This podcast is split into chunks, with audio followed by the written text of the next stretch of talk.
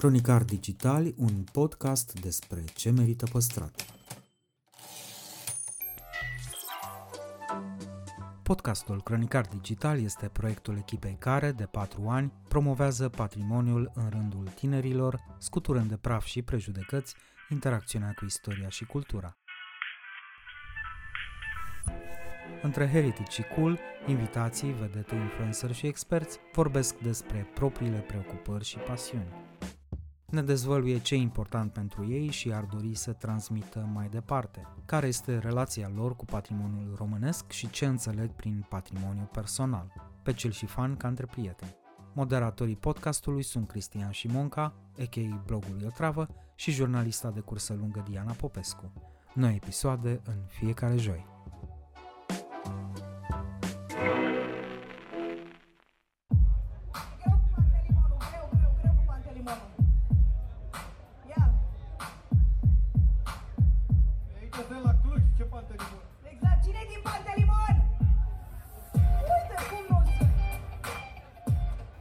Andreea Esca își dezvăluie latura muzicală, povestește experiența de DJ la Untold și cum a cântat pe scena Ateneului, explică motivul pentru care nu s-a plictisit încă de prezentat știri și scoate la lumină principala surpriză pe care o au ceilalți când o întâlnesc prima dată. Știu că totdeauna îmi spun că mi se, credeau că sunt mai înaltă, mai mare și întotdeauna le spun că asta e din cauza că ei acum au plasme, televizoarele sunt foarte mari. Drept urmare, sigur că mă văd foarte mare și că dacă ar fi avut ca pe vremuri un televizor din ăla sport pe frigider, m-ar fi văzut foarte mică. Bine, ăștia mai mici cred că se uită pe telefon și te văd exact cum ești. Interviu în secțiunea Patrimoniu personal.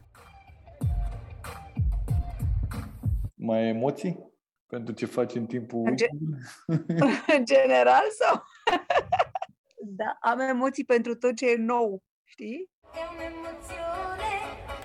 un'emozione che cresce piano piano, stringimi forte e stammi più vicino. Se ci sto bene, sarà perché ti amo. Io canto al ritmo. De fapt, asta e. Cred că emoțiile trec cu exercițiul. Mă rog, la unii nu trec niciodată, am auzit, dar mie cred că îmi trec cu exercițiul. Că mi-aduc aminte atunci când am început să fac um, întâlnirile astea cu speech-uri motivaționale și așa mai departe, uh, aveam niște emoții îngrozitoare. Prima dată când m-am dus, am și tras uh, bățul scurt și am nimerit la o întâlnire cu 900 de participanți Hai de capul meu. și de unde eu, uh, sigur că undeva în minte câteodată am că se uită milioane de oameni în timp ce vorbesc, dar nu-i vezi, știi? Adică eu văd uh, doi cameramani, încă două persoane care mai trec pe acolo pe lângă mine și atât. În momentul în care am ajuns pe scenă și am văzut în fața mea atâtea sute de oameni, era exact ca la BAC, știi, sau ca la examen, când în momentul ăla ai senzația că gata, blank și nu mai, de fapt nu mai știi nimic la subiectul de ți-a căzut. Și pe urmă încep să scrii ceva și îți amintești. Așa și eu am început să vorbesc, întâi am fost panicată complet, am zis, Doamne, eu nu- d- dacă nu mai știu ce să zic, cum fac și ce o să zică oamenii și a, m-am simțit groaznic. Și după aia am început să vorbesc, normal că îmi venea o idee după cealaltă, că povesteam despre mine, nu era ca și cum ar fi trebuit să inventez ceva sau să țin minte pe din afară ceva ce nu știam. Și mi-am revenit așa și cu asta. Da, Ai văzut că în primele minute am fost puțin așa panicați, dar după aia ne-am relaxat, nu? așa pare. Adică că era și foarte multă lume. Eu am avut emoții că nu o să fie nimeni. Și știi discuțiile între noi cu o să fie, nu o să fie, o să, bă, o să fie, o să... Hai că pe 10-12 oameni ne bazam. Bă, da, hai să fie 14. Dar cam atât. Nu, nu, și să știi că eu, uh, înainte de momentul în care am pus muzică acolo la Antold, pentru cei care ne ascultă și nu știu despre ce vorbim, ca și cum am vorbit despre o misiune secretă, eu mergând înainte cu câteva zile, să știi că am uh, făcut așa un sondaj și cu cine mă mai întâlneam îmi spunea, a, vine și mama mâine. A, mi-a zis tata că o să puneți muzică pe mine. Deci mi-a dat seama că avem, uh, avem nișa noastră, Cristian. Era Mame, un super fel de bunici și tineri, uh, tineri pe care să îmbătrânească și ei. tineri însurăței. Uh, Era, Da, și așa. E, vârsta e foarte bună, adică și mergea aia la 100, am întrebat 100 de români unde vor să meargă la Antold știi? și trebuia să zică că la noi acolo la scenă. Dar știu că tu ești pasionată de muzică, în afara faptului că noi ne, ne-am distrat așa acolo. Deci știu că ești foarte pasionată, nu? Adică, Eu nu știu dacă sunt chiar pasionată de muzică. adică dansezi. Cred că, sunt, uh, cred că sunt pasionată de dans mai degrabă și atunci automat îți place și muzica. Da, mi-a plăcut întotdeauna. Dar nu sunt o, cu, neapărat o cunoscătoare, adică sunt oameni care știu muzică mult mai bine decât mine. Mie îmi plac anumite melodii care sunt uh, probabil uh, foarte dansabile sau dansante sau cum vrem noi să zicem, de dans. Uh, Deși sunt și unele care nu neapărat, uh, nu știu, nu neapărat trebuie să le dansezi. Da, adică puteai să le dansezi pe vremuri când se dansa blues, de se ținea lumea în brațe și se legăna de pe stângul pe dreptul. Acum, nu știu, nu mai, chiar nu mai există deloc asta, nu la petreceri. Eu de-abia așteptam asta, că era momentul în care Dar puneai mie mâna mi se pe pare ceva. foarte trist. Păi și nu mai există? Nu, nu, nu, nu, să știi că nu. Nu știu, poate Au. ne sună niște ascultători după asta să ne spună, dar eu am mai văzut pe la petrecerile Alexiei sau când am mai fost la tineri, nu mai există asta să spună melodii din astea în care să, nu știu, să dansezi unul cu celălalt. Da, Alexia a să făcut știi că- cursuri de dans sau ceva, că dansa extraordinar. Alexia a de bine. făcut, uh, Alexia a făcut dans sportiv, da, a făcut la școală, la Mihai Petre. Foarte mulți ani, adică foarte mulți ani, mulți ani, până prin uh, liceu când, uh, nu mai știu în ce clasă era, poate că era a 10 sau așa ceva, când uh, n-a mai putut să meargă pentru că era foarte greu, era un program foarte, foarte solicitant și avea foarte mult de învățat și nu mai făcea față. Și atunci uh, nu s-a mai putut duce. Dar era, era foarte, foarte pasionată. Ea a vrut să meargă. De obicei, știi cum părinții tot duc pe copii la tot felul de activități să-și găsească drumul, dar uh, la dans uh, ea a vrut, a venit și mi-a zis, cred că era și moda aceea cu dansez pentru tine, toată lumea se uita. Și, dar știi, apropo de asta, mi-aduc aminte când uh, a fost o ședință cu sârbul și a zis uh, să facem, uh, o să facem o emisiune cu dans că românilor le place să danseze și sigur o să aibă succes că și chiar așa e, chiar cred că românilor le place să danseze. Și uh, Alexia tot așa a fost foarte captivată de dansez pentru tine și m-a nebunit să o duc la dans la Mihai. După care, sigur că din toată plăcerea ei devenise pentru noi o, un coșmar în sensul în care avea în fiecare weekend câte un concurs care era, nu știu, prin ce cartier, după aia am ajuns la Pitești, pe urmă la, nu mai știu, la Galați, la, știi? Și în fiecare weekend eram în priză, trebuia să plecăm de vreme, făi părul care trebuie făcut într-un fel anume, eu care am două mâini stângi nu știam cum să fac, mă trezeam cu cinci ore mai devreme să umplu părul ăla cu gel ca să-i faci cocul ăla, știi cum se fac la dans și n-ai, n-aveai voie să iasă niciun fir mai încolo, că erau uh, puncte pentru fiecare asemenea lucru, adică nu numai pentru dans. Și la dans o mie de puncte pentru diverse chestii, dar erau și pentru rochie, păr, pantofi, nu știu ce, adică nu era nimic la voia întâmplării și se transformase într-o nebunie, toată lumea era în cantonament, știi? Plus că tu aveai treaba Dar, în weekend. Da, plus că aveam treabă în weekend, exact. Pe Uite, lângă puteam fapt, să pun muzică la concursurile astea, nu m-am gândit. te-ai gândit la asta, vezi? Ales că era mult latino, chiar mă pricepeam. Ce, pe ce eram noi fierți? Pe Gloria Stefan, pe asta nebunim noastră. Noroc că a venit anul ăsta, băiatul ăsta la Antold și ne-am liniștit. Da. Balvin. Cum da, îi zice? Da. Ăsta, de-a lui Balvin. Știi că era, ne-a plăcut mult de tot. Noi suntem faini. Eu am și căutat uh, bilet și am găsit un bilet la, în Peru, avea următorul concert. Și așa te duci și la Machu Picchu. Da, dacă tu n-ai fost în excursie cu în tabără. Clasa. Cu da. clasa. Ziceai de, de, de treaba asta cu că ai vorbit la 900 de oameni în față și că ai avut emoții.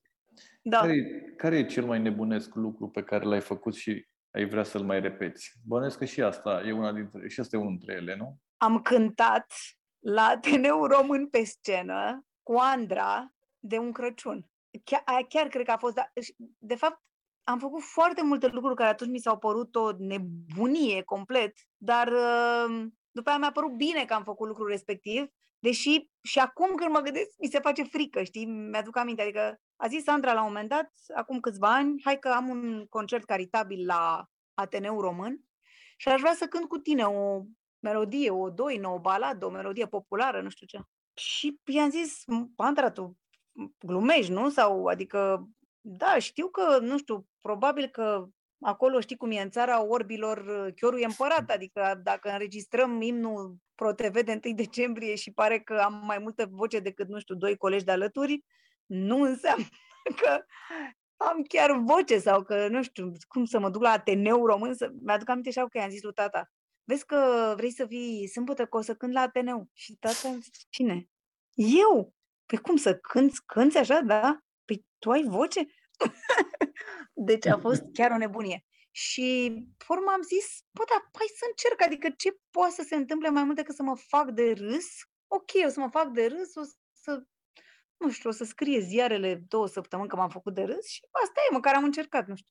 Și m-am dus, am început să mă duc la repetiții, plus că ai văzut că eu sunt super stresată înainte, adică Am văzut. trebuie să mă pregătesc, nu știu ce.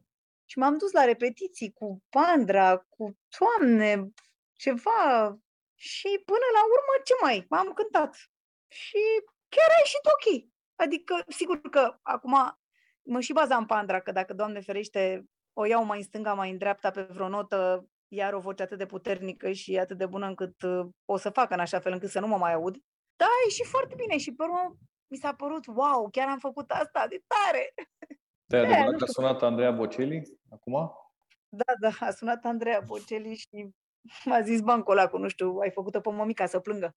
Nu mai mi-aduc aminte exact bancul că ți l-aș fi spus acum, dar era ceva cu... Da, a sunat Andreea Bocelli, a sunat-o pe Angela Gheorghiu, de fapt, și a zis, a întrebat-o dacă are numărul meu de telefon, Și l-avea că oricum. vrea, da, da, da, și vrea să mă contacteze și i-am zis că sunt prinsă cu muzica asta, că pun muzică la petreceri și să se ducă Angela. Da, că oricum de cântat ai mai cântat și oricum unde poți să cânti mai mult, adică la Ateneu Român, în rest unde ar putea să mai cânti. S-a făcut asta. Deci da, mă mai apucă din asta așa să, să risc ceva, chiar dacă mi-e foarte, foarte frică. Dar um, Știu că încă vă- n-am reușit totuși să mă dau pe un tobogan de apă anume. Știi că e unul din ăla care e la, dacă te uiți la el, la 90 de grade? Um, ăla Da. n-am reușit. Ăla n-am reușit, adică m-am dat pe toate toboganele posibile și pe tot felul de prostii. Ăla nu am reușit, aveam senzația că mă arunc de pe balcon sau cumva, că mă arunc de pe un ceva. Și chiar dacă vedeam că se duce toată lumea și înțelegeam, ok, cum funcționează și așa mai departe, dar nu, aia n-am reușit să fac încă. Dar cine știe, nu e timpul pierdut. Știu că ultima dată când am vorbit cu tine, acum au trecut 2 ani, că spuneai, bă, dar nu e cam repede, că mai vorbit odată. Da, am zis, mă, dar chiar, chiar nu mai e nimeni de luat interviu în țara asta de mă Ba, sun am iar. făcut vreo 80 până acum. Păi da. știu, Acum am luat-o știu. la început. Am zis, bă, bine, doar cu tine în, în ediția asta nouă, doar cu tine e re. că te-ai adică gândit că am episodul făcut doi. asta nou, pun muzică, am înțeles. Da. Și mă gândeam că mi-ai adus aminte de, am tot văd pe tine, la tine pe story poze de la, uh, din locul ăla unde mergi tu. Din porumbacul. Da. Și știu Mhm. despre pasiunea ta pentru case vechi și amintirile astea din copilărie pe care le ai. zi un pic despre locul ăla. Nu vreau să-ți mai spun nimic până nu ajungi, pentru că te-am invitat de 10 ori până acum și nu știu ce ai făcut. Ai văzut toată lumea asta, te-ai plimbat prin toată lumea asta și n-ai ajuns. Deci nu vreau să-ți mai vorbesc, vreau să vii tu și să vorbești tu. Că e prea frumos să povestești, trebuie să vezi, să simți. E frumos, e la poalele făgărașului, faci o jumătate de oră de la Sibiu, avem bivolițe, avem un râu care e chiar lângă poartă unde poți să faci baie și acum să știi că există o piscină, da? Așa se cheamă piscina, mă rog, se cheamă dobă. Dar e- să zicem că e ca o piscină. Adică e un loc așa puțin mai adânc, are vreun metru, în care poți să faci baie și e cu apă curgătoare, bineînțeles că e în mijlocul râului. Um, și poți să mănânci mâncare foarte bună și e liniște și e foarte, foarte frumos. Așa că te aștept. Să știi că o să-i placă le mici, chiar o să-i placă, e un loc așa de frumos și e retras, poate să stea, să se joace în iarbă, să... Trebuie să Da. veniți. Sunt sigur și oricum am văzut la tine că ai și copii și de toate vârstele și concerte cu chirilă și e un fel de... A, antol. da, da, i-a plăcut lui Tudor, mai vine în vizită pe la noi și anul ăsta a fost chiar de ziua lui și e fr- chiar e frumos așa să vii cu prietenii, să stai la foc de tabără, să cânti, să bei un vin, mă rog, fiecare ce își dorește. E chiar plăcut. E plăcut, cred că, nu știu, mai ales că anul ăsta, de exemplu, am fost chiar după Antol, a fost super bine, pentru că după câteva zile de bubuială și de lume multă, multă, multă, uh, vine la fix așa un, uh, un scurt uh, concediu de, nu știu, măcar două, trei zile, patru zile, în care să fie liniște și să vezi un om la o jumătate de oră, poate, poate trecând pe lângă tine. Da, ție îți place Și poți să urci pe Negoiu, poți să urci pe munte dacă vrei, poți să urci la cabana Negoiu și chiar până pe vârf. E frumos, Da. trebuie să vii.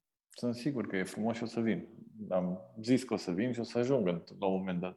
Păi, haide. Vara e mai frumos decât iarna, să știi. Bine, acum e vară până târziu poți să vii până în sfârșitul lui septembrie. Iarna e cam Dar, de, uh, de pe 1 ianuarie până pe 3 sau ceva în genul ăsta în general. Da, da. Iarna e frumos dacă vii cu gașcă de sărbători, știi? Și să iei o căsuță sau o casă din asta mai mare întreagă, să vii cu prietenii și să stai acolo, că sunt uh, cete de colindători, uh, mănânci tot felul de astea de ale porcului, nu știu, mă rog, adică e altă atmosferă. Faci un brad frumos, e zăpadă, dar vara, vara îmi place mai tare. Așa că programează-te până la sfârșitul septembrie. Mă programez, da. La sfârșitul septembrie vin. Până la sfârșitul septembrie vin. Promit. Mm. Zi un pic, că sunt o grămadă de oameni care au, uh, fac un job ca să-l facă sau ceva în genul ăsta, nu atât de mare, atât de mare bucurie. La tine știu Mhm. că e, la tine știu că e diferit. Și mi se pare tare cum găsești, uh, după atâta vreme, găsești încă plăcerea din jobul tău. Cred că, mm, cred că în primul rând uh, e despre oameni. Cred că faptul că suntem uh, cam aceeași gașcă la știri îmi place cel mai mult. Pentru că e ca și cum te întâlnești cu prietenii tăi foarte buni în fiecare zi și toată lumea își dorește asta. Pe urmă, faptul că există această adrenalina a directului de care eu pur și simplu am nevoie, mă face să îmi placă de fiecare dată și am așa, știi, chiar când mă duc așa către platou, am, un- am chef, știi? Zic, gata, hai să facem și jurnalul ăsta. Adică e ceva, e o emoție, că tot am început vorbind despre emoții. Este o emoție pe care deocamdată eu nu am regăsit-o în altceva. Poate că există și în alte locuri, dar eu încă nu am găsit. Și mai ales o emoție repetată, știi că, uite, bun, ok, se întâmplă odată la nu știu cât timp un alt fel de, nu știu, o alt fel de activitate care să-mi stârnească interesul, da. Dar asta gândește-te că e zi de zi, ca și cum uh, mănânci o prăjitură care îți place foarte mult. Sau nu știu, nu știu ca ce, nu știu ca ce să spun, că tu o să spui cu da, da, și când mănânci ceva care îți place fu- foarte mult, dacă mănânci în fiecare zi, la un moment dat nu-ți mai place. Deci nu pot să fac comparația asta, dar Eu Sunt n-am, și n-am zile asta. mai- Eu aș mânca. sunt, Eu aș da. mânca, de exemplu, și pizza în zile mai- fiecare zi. sunt și zile mai complicate, sunt și lucruri care câteodată mă revoltă, mă enervează, mă supără, mă nu știu ce, dar uh, asta nu, nu mă împiedică să, să spun că este lucru care îmi face cea mai mare plăcere. Cred că asta e. Există un curent acum pe net, am văzut, uh, anti-ambiție, care vorbește despre oameni care nu mai vor neapărat să aibă o carieră sau să aibă Mhm. tot ce înseamnă Mhm. profesional, așa, și că se orientează mai mult pentru familie, copii, nebunii, uh, așa și pe dincolo. Uh, Cum te vezi, uh, dincolo de povestea corporatistului care la 40 de ani își dă seama că de fapt ar trebui să facă goblene. Cum vezi treaba asta? Tu întotdeauna mi se pare că te-ai, ai fost și cu familia și cu jobul și le-ai dus în paralel foarte Cred că e bine. o alegere. Cred că este o alegere pentru fiecare. Nu cred că are nimeni dreptul să dea niciun fel de sfat, nimănui. Singurul lucru important este ca alegerea pe care o faci să fie în concordanță cu ce simți tu de adevăratele, nu cu ce crezi că s-ar aștepta de la tine sau să ai această presiune a ce spune nu știu cine, aș vrea să fac asta, dar o să mă consider că o să mă consider cineva că nu sunt o mamă bună dacă eu vreau să mă întorc la birou imediat și de fapt ar trebui să stau cu copilul sau invers. Eu aș vrea să stau cu copilul, dar nu pot să nu mă întorc la serviciu pentru că o să fie unii care o să mă considere că sunt această mami care de fapt sunt o luzăriță, că nu mi-am continuat cariera, știi? Cred că nu trebuie să ții cont de niciun fel de asemenea lucru și să, să, să fii atent doar la instinct, doar la ce ai, ce, ce-ți dorești de adevăratele să faci sigur, cu amendamentul, dacă ai posibilitatea să faci acest lucru. Pentru că s-ar putea ca în anumite cazuri să nu-ți permiți. Adică să-ți dorești să stai mai mult cu copilul, că asta ai simțit tu și asta ți-ar spune ție, nu știu, sufletul, intuiția sau cum vrei să spunem, dar să nu-ți permiți, pentru că trebuie să întreții familia, să plătești lumina, gazul, să mănânce familia ta și așa mai departe. Și atunci este din discuție o alegere făcută conform inimii, da? Că și astea mi se par totuși niște utopii, adică trebuie să ne păstrăm un realism. Trebuie să putem să facem niște lucruri dacă ne permitem. Dacă nu ne permitem, sigur că mai facem și alegeri uh, cu care nu suntem 100% împăcați. Dar dacă putem, da, cred că trebuie să facem niște alegeri conform, uh, să fim împăcați cumva cu alegerea pe care am făcut-o. Indiferent ce alegere facem, să fim împăcați cu ea. Cred că asta e important.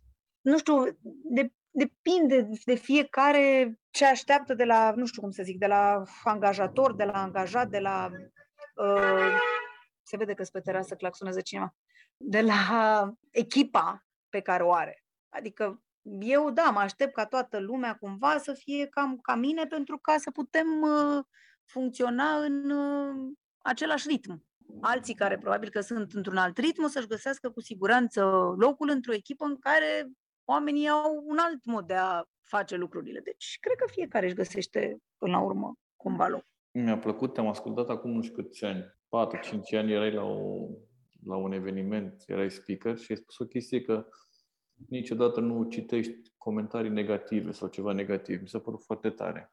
Așa ai fost întotdeauna sau ai devenit așa? Nu, cred că nu știu, nu știu când s-a întâmplat asta, de fapt. Chiar nu știu când s-a întâmplat asta. Mi-am dat seama însă cumva că dacă încep să citesc, uh, mă supăr, mă, mă simt, nu știu, nu știu cum să zic, mă întristez cumva.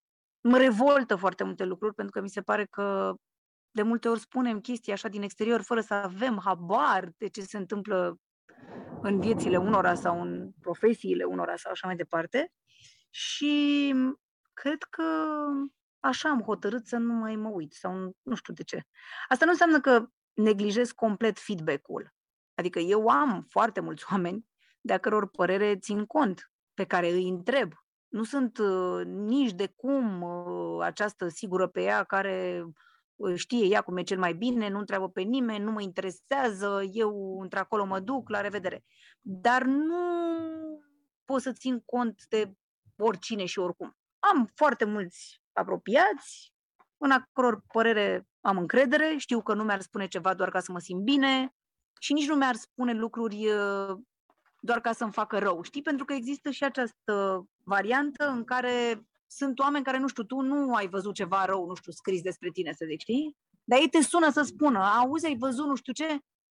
Chestii care pe mine mă deranjează, că mi se pare că e cumva nu, nu știu cum, adică nu mi se pare că mi-o spui ca să mă ajuți cu ceva. Poate că așa gândesc eu, poate că omul ăla chiar îți spune că se gândește că ar fi bine să știi. Nu știu, cred că depinde și aici, exact cum am zis și mai devreme, cine îți zice, cum îți zice. Pe urmă, dacă îi cunoști pe oameni, îți și dai seama de asta din start.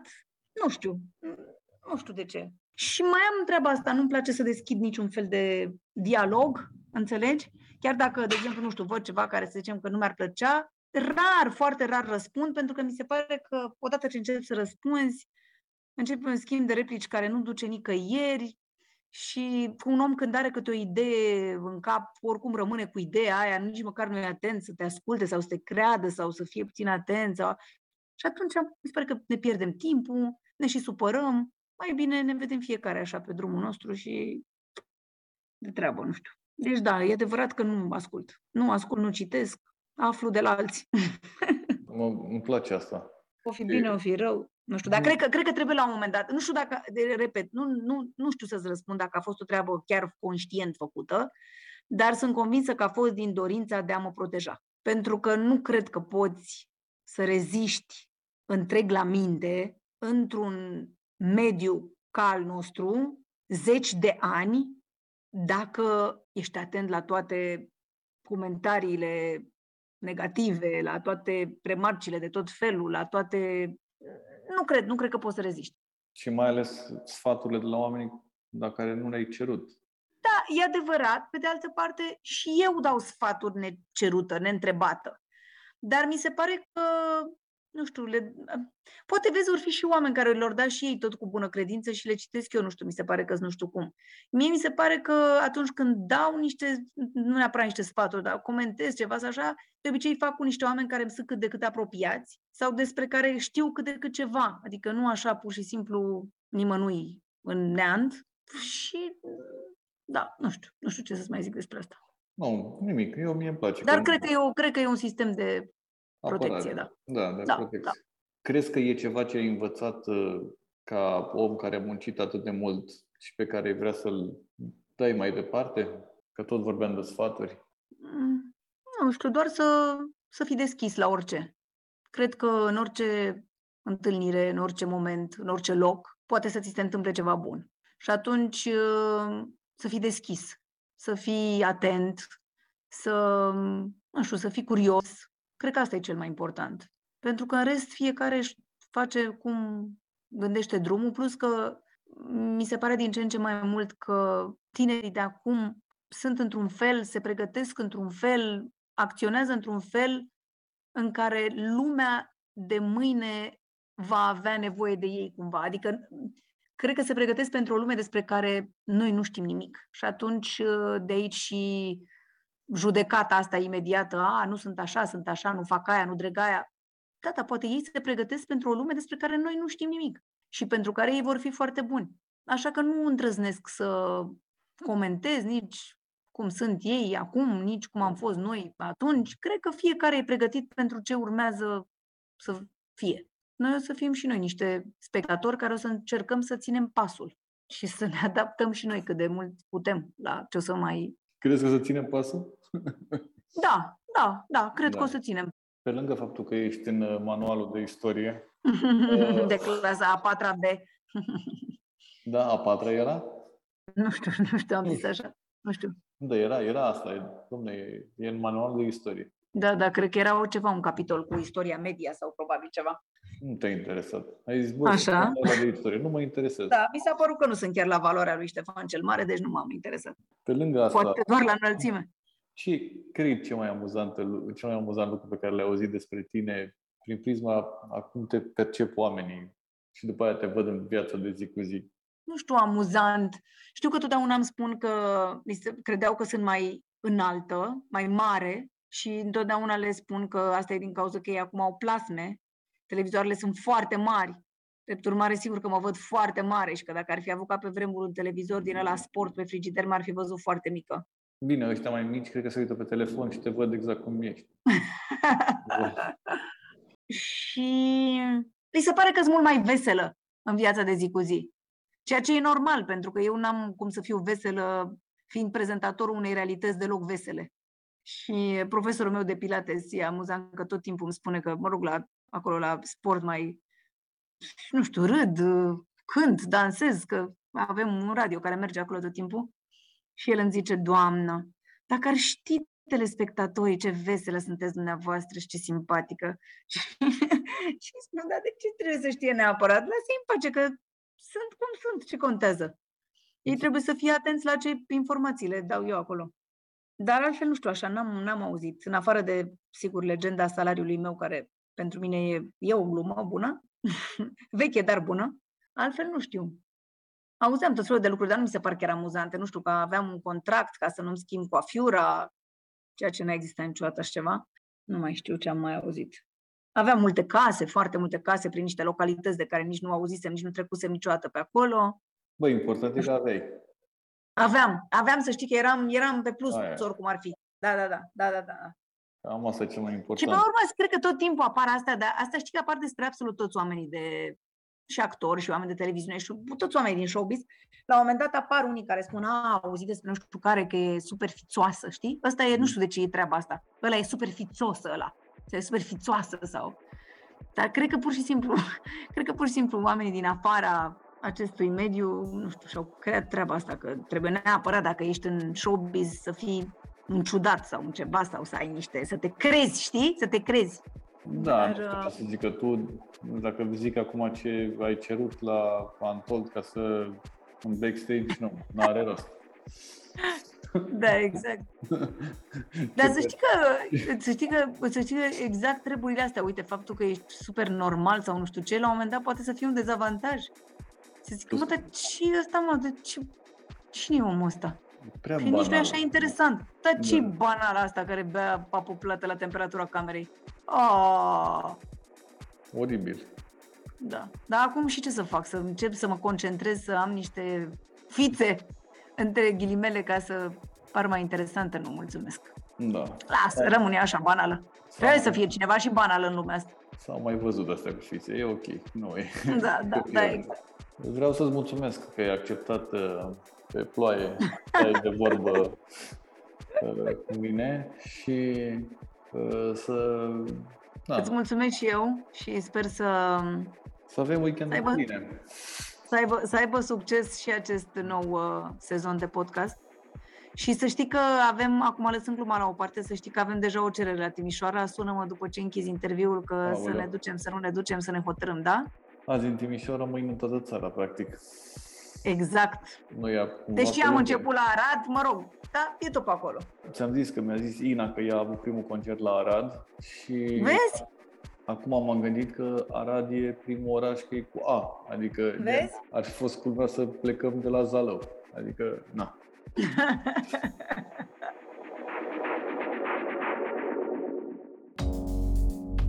Rubrica Patrimoniu Cultural este susținută de Raiffeisen Bank România, care crede în importanța transformării digitale și creșterea accesului la cultură prin tehnologie.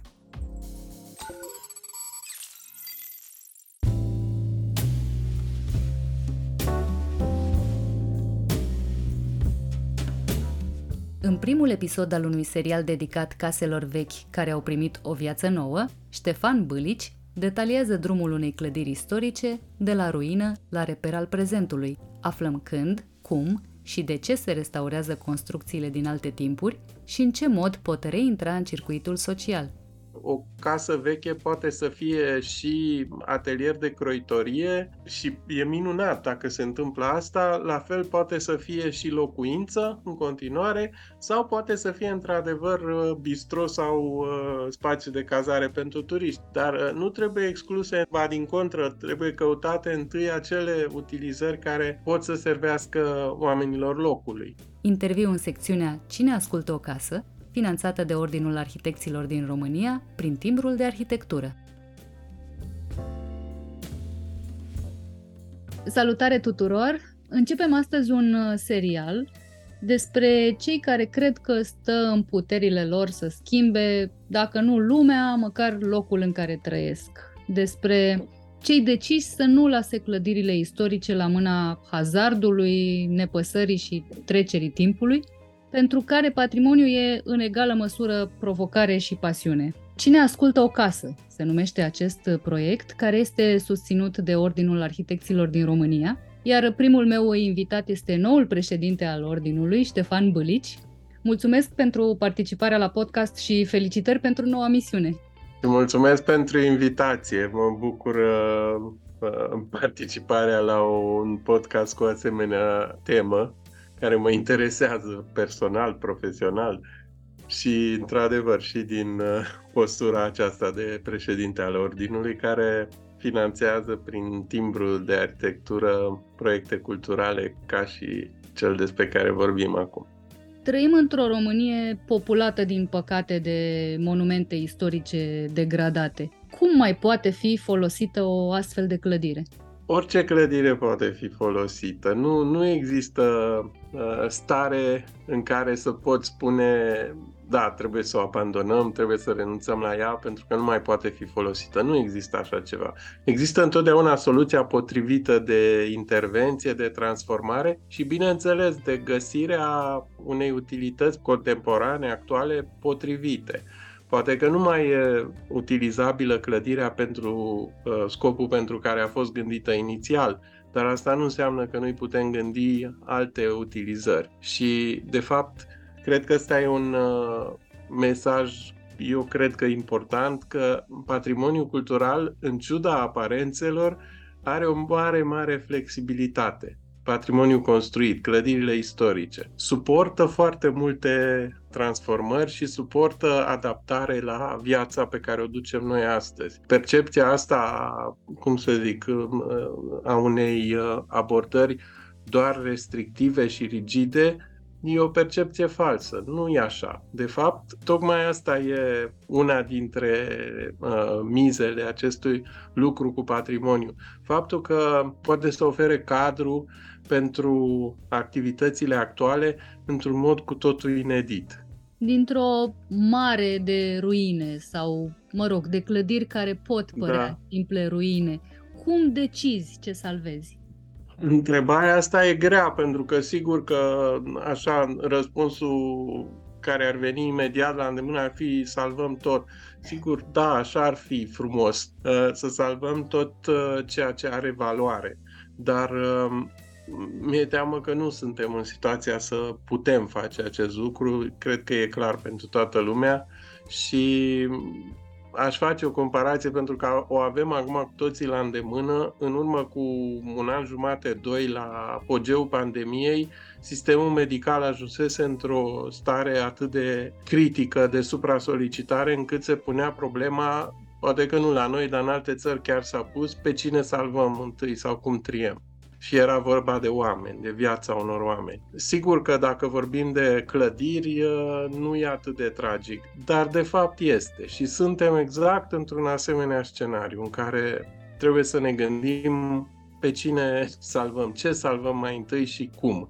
Și selecția asta cred că trebuie făcută și prin perspectiva viabilității unui proiect. Pentru că poți să-ți dorești uneori să salvezi ceva care e valoros pentru tine, pentru un grup de oameni, pentru o comunitate, dar uh, să nu existe perspectiva ca acel loc, acea clădire, acel spațiu să poată fi uh, întreținut și în continuare și ca atare efortul să merite. Pentru că dacă facem un efort și investim resurse pentru ca în doar câțiva ani să ajungem în același punct de unde am plecat, uh, cred că nu, nu e bine. E clar că va fi o risipă de resurse care și așa sunt insuficiente.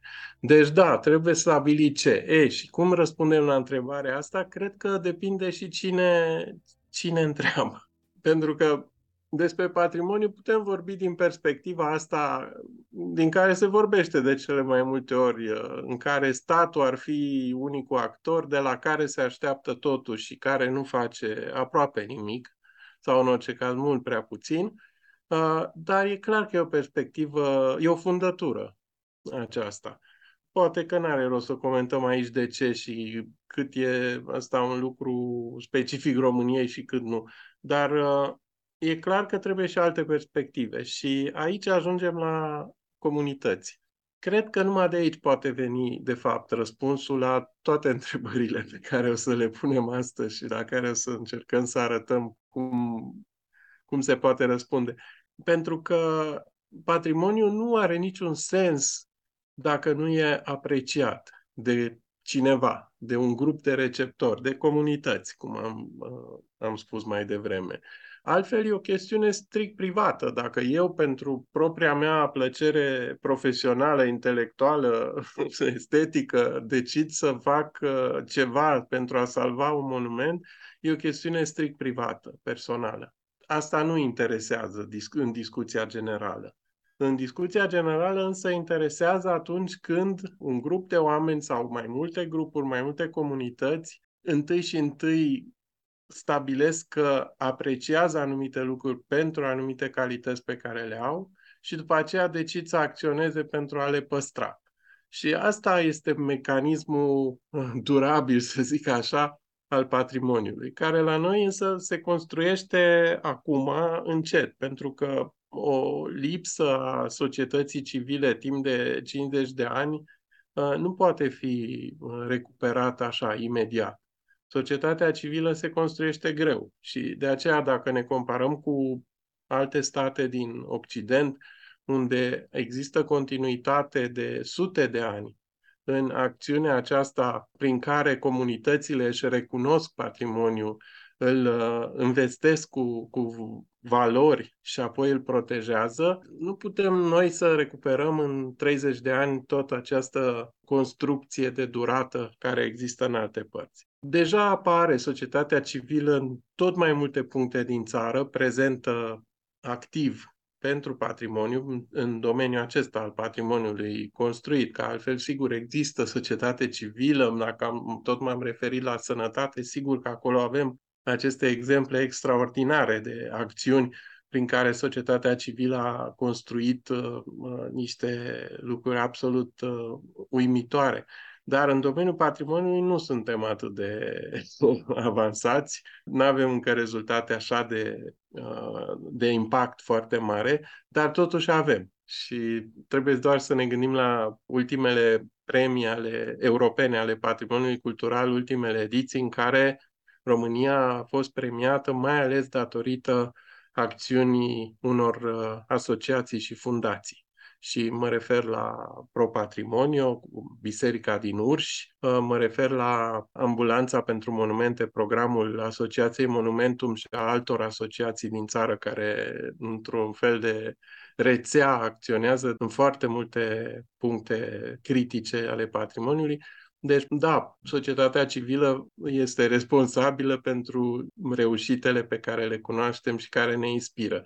Doar că e față de necesitatea, de nevoia de intervenție din țară, încă e foarte, foarte puțin. Suntem prea puțini. Deocamdată. E o mișcare, sper să, sper să ia amploare și să devină o mișcare națională așa de forță, dar uh, crește datorită exemplelor și datorită uh, proiectelor, uh, foarte multe proiecte mici sau mai puțin mici, care sunt gândite special să implice tineri și să implice voluntari și să implice oamenii locului, comunitățile. Adică realizează exact această conexiune cu comunitatea care poate să dea trăinicie unor uh, inițiative și sens, în primul rând, să le dea. Pentru că tot vorbim despre comunitate. Odată reabilitat un monument istoric, de ce anume este nevoie pentru a fi reintegrat în comunitate, în viața ei? E nevoie de activități care să se desfășoare acolo. Nu, nu putem să ne mulțumim cu monumente care sunt foarte frumos restaurate și impecabil, dar după aceea sunt încuiate și nefolosite. Clar că e, e un exemplu greșit acesta. Din păcate s-a întâmplat de multe ori și mai ales în cazul proiectelor cu finanțare publică, restaurări mari, cu fonduri uh, consistente care în cele din urmă n-au condus la nimic din cauza uh, lipsei unor uh, activități viabile. Ori aceste activități nu pot să vină de la București pentru un monument care se află în uh, cine știe ce punct al țării, în atâtea puncte interesante.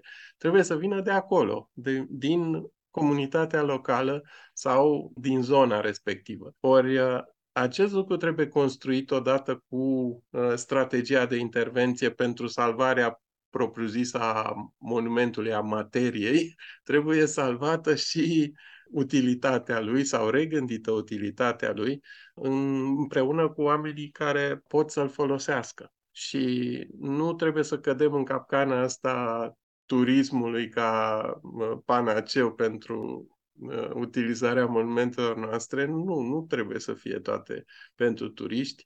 Chiar nu. Trebuie, în primul rând, cred eu, în primul rând trebuie să fie pentru comunitatea locală relevante și după aceea vor putea deveni interesante și pentru turiști. Turiștii ajung oricum oriunde în cele din urmă dacă află de, de un lucru interesant, dar nu ei trebuie să fie obiectivul salvării monumentelor, ci comunitățile care trăiesc cu acele monumente, pentru că așa se recrează o legătură care uneori a dispărut, că nu știu, din diferite motive, din generație în generație, o clădire sau un loc și-a pierdut uh, interesul pentru oamenii locului, pentru oamenii din acel loc. Și uh, acest lucru trebuie recuperat, revalorizat monumentul în alt fel, ceea ce oricum facem. Fiecare generație își reevaluează relația cu trecutul și interesul nostru pentru patrimoniu ține de relația pe care o avem cu trecutul, cu istoria, cu arta, cu cultura și fiecare generație își reevaluează această relație și găsește alte valori, uneori aceleași, dar și alte valori în anumite locuri. Dar asta se petrece pe plan local, trebuie să se petreacă pe plan local în mod, în mod special. Și asta este, de fapt, una din dificultățile proiectelor de restaurare. cum faci? Că în rest, partea tehnică și, să zic așa, de restaurarea obiectului de arhitectură, știm cum să o facem, chiar dacă sunt suficiente eșecuri, din păcate, dar să spunem că știm cum trebuie făcut, procedat.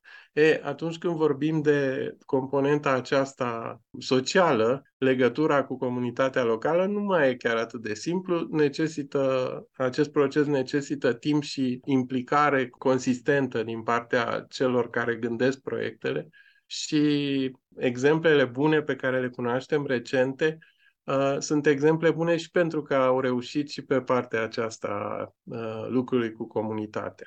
O clădire nu e niciodată, sau, mă rog, aproape niciodată izolată. Cum se rezolvă problema proximităților? Acum, sigur că dacă ne referim strict la teoria asta a patrimoniului, întotdeauna monumentul, obiectul uh, pe care îl considerăm valoros, este abordat și în relația pe care o întreține cu un context fizic relevant, o vecinătate care îi dă sens. Și de aia uh, întotdeauna vorbim de monumente, sigur, aceste creații excepționale, dar vorbim și de cadrul lor, cadru construit, cadru fizic relevant, care și el trebuie protejat. Zona de protecție a monumentului istoric, în termenii tehnici ai legislației noastre, asta înseamnă un uh, context fizic relevant. Deci nu e uh, suficient să păstrăm aici și acolo izolate, decupate din context, niște clădiri deosebite, dar să ignorăm tot ce se întâmplă în jurul lor. Și aici ajung și la un alt uh, um, subiect pe care aș vrea să-l uh, introduc, patrimoniu neprotejat. Pentru că mult prea des uh, și eu fac uh, cumva greșeala asta așa din obișnuință când mă refer la patrimoniu, vorbesc de monumentele istorice. Monumentele istorice ar trebui să fie acele creații excepționale care ies din uh, linia obișnuită și care necesită un anumit tip de protecție specializat. Dar nu, patrimoniul cultural nu e alcătuit doar din aceste obiecte excepționale. Patrimoniul cultural e alcătuit și din creațiile comune, fondul obișnuit al creației umane, că vorbim de obiecte, patrimoniu mobil, tot ce înseamnă cultură materială, sau că vorbim de clădiri, orașe, așezări, amenajări, toate sunt relevante pentru cultura noastră. Sigur că undeva trebuie să se producă o selecție și ea se produce, dar Există și acest patrimoniu neprotejat prin lege, dar care este relevant pentru cultura locală, pentru comunitățile locale, pentru istoria și identitatea locală, dar care pur și simplu aplicând criteriile acestea de excepționalitate care conduc la protecția, aplicarea protecției legale, nu se califică. Nu înseamnă că acest patrimoniu nu trebuie să ne intereseze. Și uh, acest patrimoniu neprotejat, cred că e de la sine înțeles că cu atât mai mult intră în zona asta de acțiune comunitară, altfel nu poate fi păstrat și pus în valoare. Deci și patrimoniu excepțional care e pus sub protecția legii, dar și uh, patrimoniu comun care își găsește o, o justificare în a fi păstrat atâta timp cât uh, cineva crede în el, adică comunitățile locale. Ați adus mai uh, devreme în discuție turismul și spuneați că nu trebuie să ne punem toate speranțele în turism pentru a continua viața unei clădiri deja restaurate. Cum se pot crea circuite economice stabile odată ce avem un monument care, iată, este gata să fie repus într-un circuit? Aici, doar în legătură cu uh, o înțelegere mai largă a economiei locale, a unei comunități, a unei regiuni, astfel încât să putem găsi uh, zonele de oportunitate pentru diferite activități economice. O casă veche poate să fie și atelier de croitorie și e minunat dacă se întâmplă asta, la fel poate să fie și locuință în continuare sau poate să fie într-adevăr bistro sau uh, spațiu de cazare pentru turiști. Dar uh, nu trebuie excluse, ba din contră, trebuie căutate întâi acele utilizări care pot să servească oamenilor locului. Poate fi un uh, spațiu în plus pentru o școală sau pentru uh, un club pentru tinerii din localitate. Știm că nu prea există spațiile acestea sociale dedicate cetățenilor de vârstă tânără în, în localitățile de la noi. Sunt cel mult improvizate sau sunt cumva uh, suplinite de baruri, terase și alte amenajări. Ori uh, tocmai că în, uh, într-o societate normală există spații special gândite, amenajate pentru ca oamenii din toate păturile sociale, din toate categoriile de vârstă, să poată și să-și uh, dezvolte o viață socială în comunitate.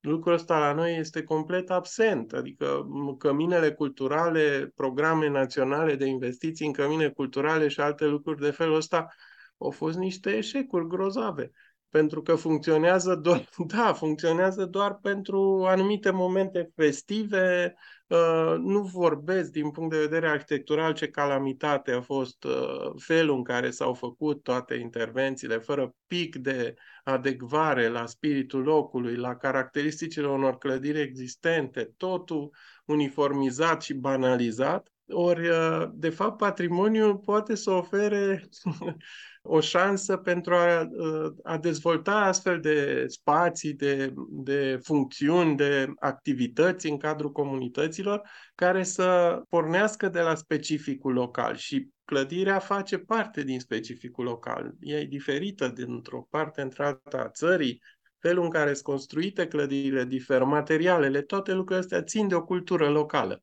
și care poate fi ușor ștearsă și pierdută, sau poate fi recuperată. Și asta cred că e o muncă, de fapt, uh, care trebuie făcută și pe care unele grupuri de oameni, asociații, fundații o fac deja în țară. Bun, le redăm uh, tinerilor uh, din mediul rural în special, acolo sunt uh, marile lipsuri, spațiile astea de întâlnire și de socializare. Dar cum educăm noile generații în problematica patrimoniului? Aici, în afară de faptul că o să spun că trebuie să existe în curicula școlară, încă de la școală primară trebuie să existe educație estetică și artistică și educație pentru patrimoniu, ceea ce nu există încă. Nu, nu se poate să lipsească așa ceva, pentru că altfel ne dezvoltăm fără să înțelegem nimic despre uh, propria cultură sau cei care au noroc înțeleg din uh, ceea ce primesc din familie și din alte contexte, dar nu din școală. Și asta e foarte grav.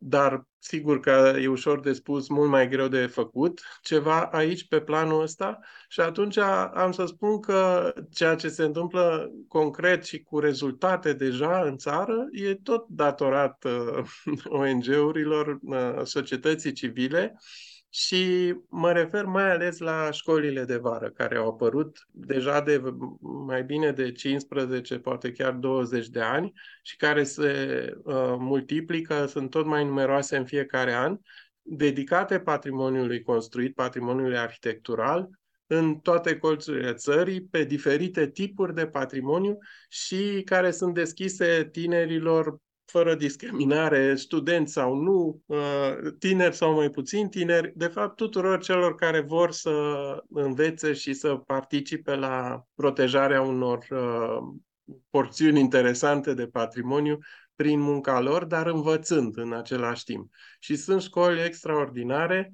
Chiar a apărut recent uh, un număr al revistei Arhitectura, care e publicată de Uniunea Arhitecților din România, dedicat școlilor de vară și chiar dacă nu le cuprinde pe toate cele interesante și relevante, e o bună imagine a ce se întâmplă în țară, ce dinamică există. Școlile de vară. Apoi, sigur, mai sunt și alte, alte inițiative și m-aș gândi, nu, nu pot să nu menționez, uh, școala de la Piscu, Adriana Scripcariu și minunatele ei manuale, cărți pentru copii uh, despre patrimoniu și mai, mai nou seria de lecții filmate care se pot găsi online pe YouTube, lecția de patrimoniu, pe care o face alături de unul dintre fiii săi, uh, Grigore Scripcariu. Deci Adriana și Grigore Scripcariu, lecția de patrimoniu, vă recomand să o urmăriți. Revenind la clădirile istorice care au nevoie de ajutor, ce e mai periculos? Să nu restaurezi deloc o clădire sau să o restaurezi rău? Aoleu. Asta e o întrebare dificilă, da. Nu cred că e un răspuns așa ușor de da, depinde de situație. De ce? Pentru că chiar și restaurările rele, cu excepții, mai pot fi recuperate printr-o nouă restaurare, cine știe când, cine știe cu ce fonduri. Dar vreau să spun că nu întotdeauna uh, greșelile de restaurare sunt chiar uh, irreversibile. Din păcate însă uneori sunt. Și într-adevăr atunci pierderea este irreversibilă și mult mai drastică și mai rapidă decât uh, pierderea provocată de deteriorarea progresivă în timp. Deci uneori, da, uneori suntem în situația să zicem bine că n-au fost bani pentru monumentul cu tare, pentru că dacă ar fi fost, nu știm ce s-ar fi întâmplat.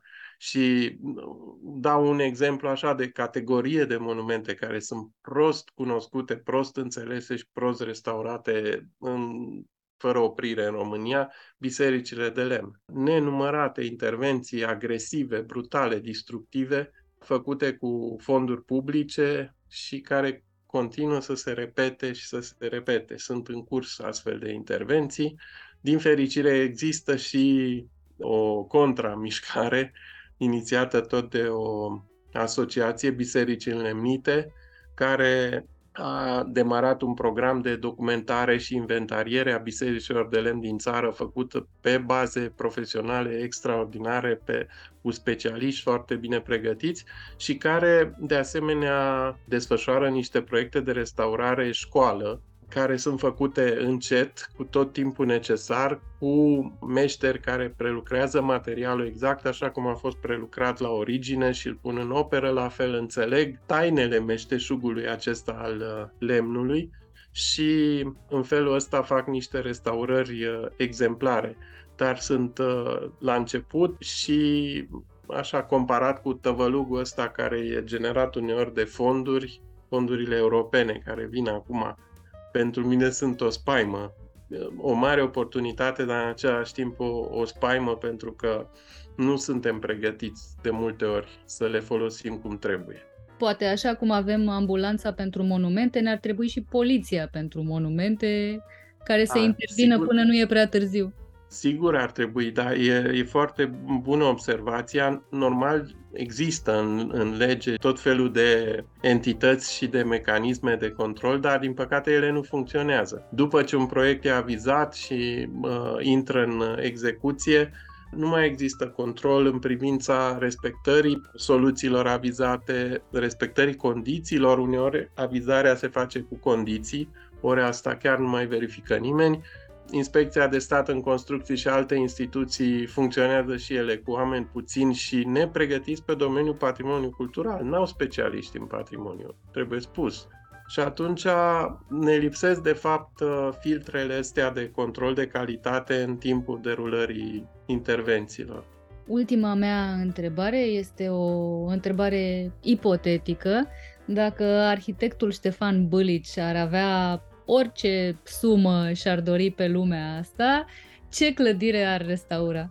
Aoleu, nu știu, nu știu să răspund, uh, că, pentru că sunt multe, dar eu, acum, opțiunea mea de multă vreme a fost pentru patrimoniu arheologic. De când eram student am uh, mers un pic în zona asta și asta predau la Facultatea de Arhitectură, conservarea ruinelor arheologice.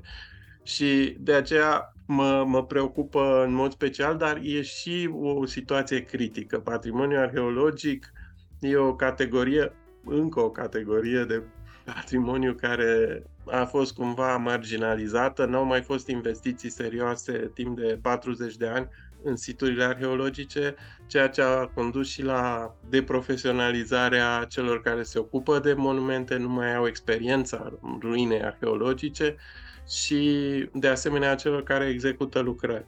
Deci, dacă ar fi vorba să am la dispoziție resurse, clar m-aș gândi la niște șantiere didactice făcute exact cum trebuie pe marile situri arheologice ale României care ajung să arate ca niște câmpuri de ruine în dezagregare, din păcate, uneori. Și mă gândesc la Histria, mă gândesc la Atropeum Traiani, mă gândesc la Ulpia Traiana, Sarmizegetus, capitala romană Daciei și exemplele sunt de fapt foarte numeroase. Speranța moare ultima, să sperăm că bugetele vor supraviețui Da. și cine știe, Da. poate ne așteaptă vremuri mai bune pentru toți și pentru patrimoniu. Așa să fie. Mulțumesc tare mult! Mulțumesc și eu pentru invitație.